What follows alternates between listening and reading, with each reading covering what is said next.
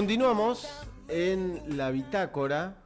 Bueno, y ahora llega el- la columna de sustentabilidad, ¿puede ser? Por supuesto. Ahora vamos a hablar de un ¿Le tema- pegué o le erré? No, muy bien, muy bien, muy bien. bien. Recordá que la canción que empieza así y cuando dice estamos hartas Ah, es la canción de la sustentabilidad. ¿por, qué estamos hartos? Estamos hartos, no sé si hartos, pero sí. Hoy tuve una charla muy interesante Ajá. con eh, una persona mucho mayor que yo que tiene esta misma visión de que hay que ser sustentable. ¿Y qué pasó? Que él dijo muchas de las cosas, empezamos a hablar de varios temas que estuvimos hablando ya en la bitácora, del petróleo, de la, los subsidios del combustible fósil. Y algo, hay una cosa que él me dijo que fue muy interesante, que me dijo, pero esto no es de ahora, es desde hace un montón de años atrás. A ver. Entonces, me, me queda como esa, esa angustia y ese hartazgo tal vez de muchas personas. De este modo en que hay muchas cosas que no, es, no son temas nuevos, pero siguen sucediendo en el día a día. No es nuevo que tal vez mucha gente no recicle, pero sigue siendo un problema del día a día, que no se resuelve todavía. Y hablando de reciclaje, es el tema que vamos a hablar hoy, que también es interesante como pasito a pasito podríamos ir mejorando las, las cosas que tenemos para ser sustentables.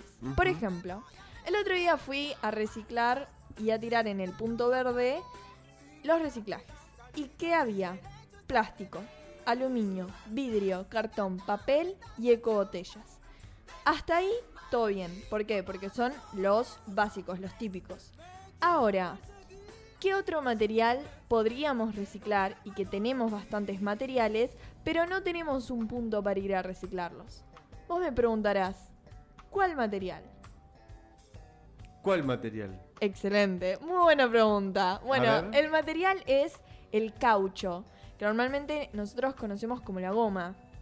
Muchas de las cosas que compramos o ya tenemos tienen goma. Muchas sandalias, muchas zapatillas, las botas de goma, las botas de lluvia, eh, los neumáticos, si se te pincha un, un neumático o una, una rueda, eso se puede reciclar. Y no solamente a mucha gente, por ejemplo, si uno entra a varias aplicaciones, los neumáticos se pueden reciclar en, hacen sillones, mesas, pero en realidad tienen un proceso mecánico para su reciclaje. ¿Qué pasa? En la Argentina hay una, una fábrica que reciclan este caucho que vamos a especificar todo. La goma es el material, ¿no? Que tiene características, es el material generalizado que tiene las mismas características. Es decir, que es flexible, es elástico. Y el caucho es el material en concreto, en realidad. Es la materia prima más particular. Bien, en la Argentina hay una empresa que recicle este caucho. Tenemos que en la Argentina el caucho como producido y consumido y usado es alrededor de 130.000 toneladas. Un montón. Un montón.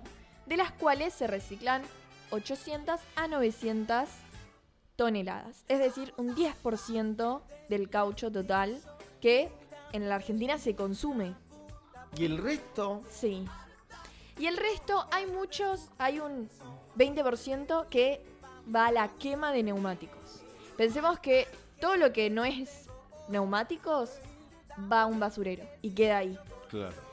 Y todo lo que es neumático, si no va a esta empresa de reciclaje, se quema. Lo cual no es bueno porque si uno quema el caucho, es tóxico el aire que libera. Y claramente no es, genera un montón de problemas respiratorios, cardiovasculares. Y es un dato que no muchos saben. Y solamente, Pero estos gases matan a 7 millones de personas al año. ¿Y solamente una, una Sí. fábrica en la Argentina recicla? Solamente hay una empresa en la Argentina que recicla. Entonces, es, es, in- es interesante ver cómo de todo, o sea, tenemos varios puntos verdes, sí. Pero, por ejemplo, el año pasado en pandemia, muchos puntos verdes cerraron. Entonces Claro. mucha gente dejó de reciclar. Y hay muchas cosas que se pueden reciclar, pero no se lleva. Por ejemplo, los puntos verdes de Capital Federal, o ahora llamada también Cava, tienen el punto verde de lo que son los orgánicos. Es Claro. decir, uno tal vez no tiene tiempo o, o no sabe o no puede o no quiere también hacer un compost en su casa, puede llevar los orgánicos al punto verde y la ciudad lo hace por ellos.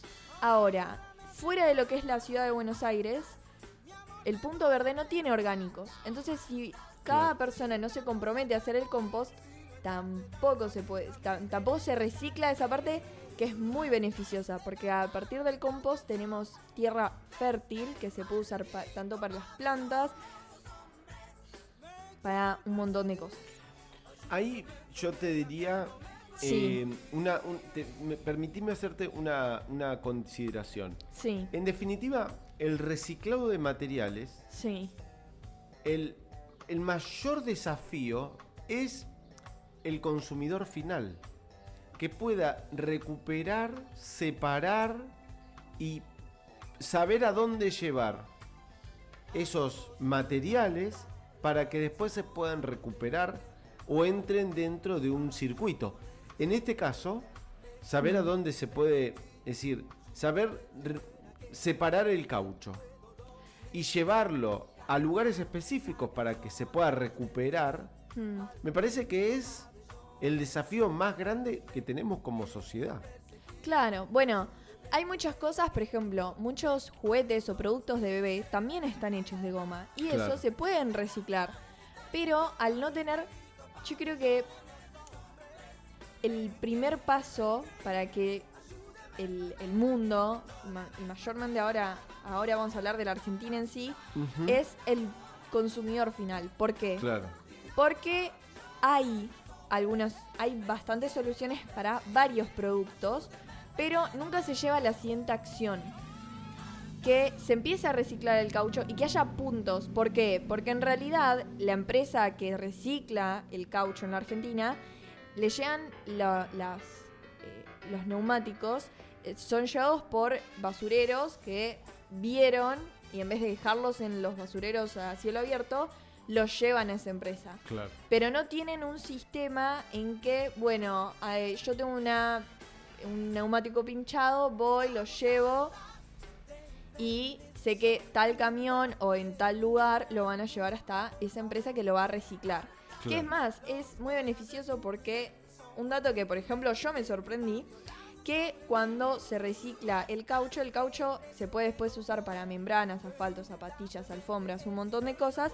Y los neumáticos también tienen metal. Y ese metal se puede reciclar para hacer tuberías. Y uno puede pensar que eso es muy servible. ¿Por qué?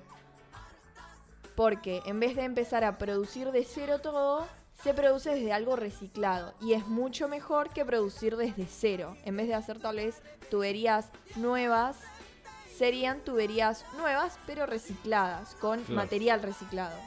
Así que nada, interesante ver cómo hay pequeñas cosas que parecen insignificantes, pero son muy graves o masivas si lo vemos desde otro punto de vista.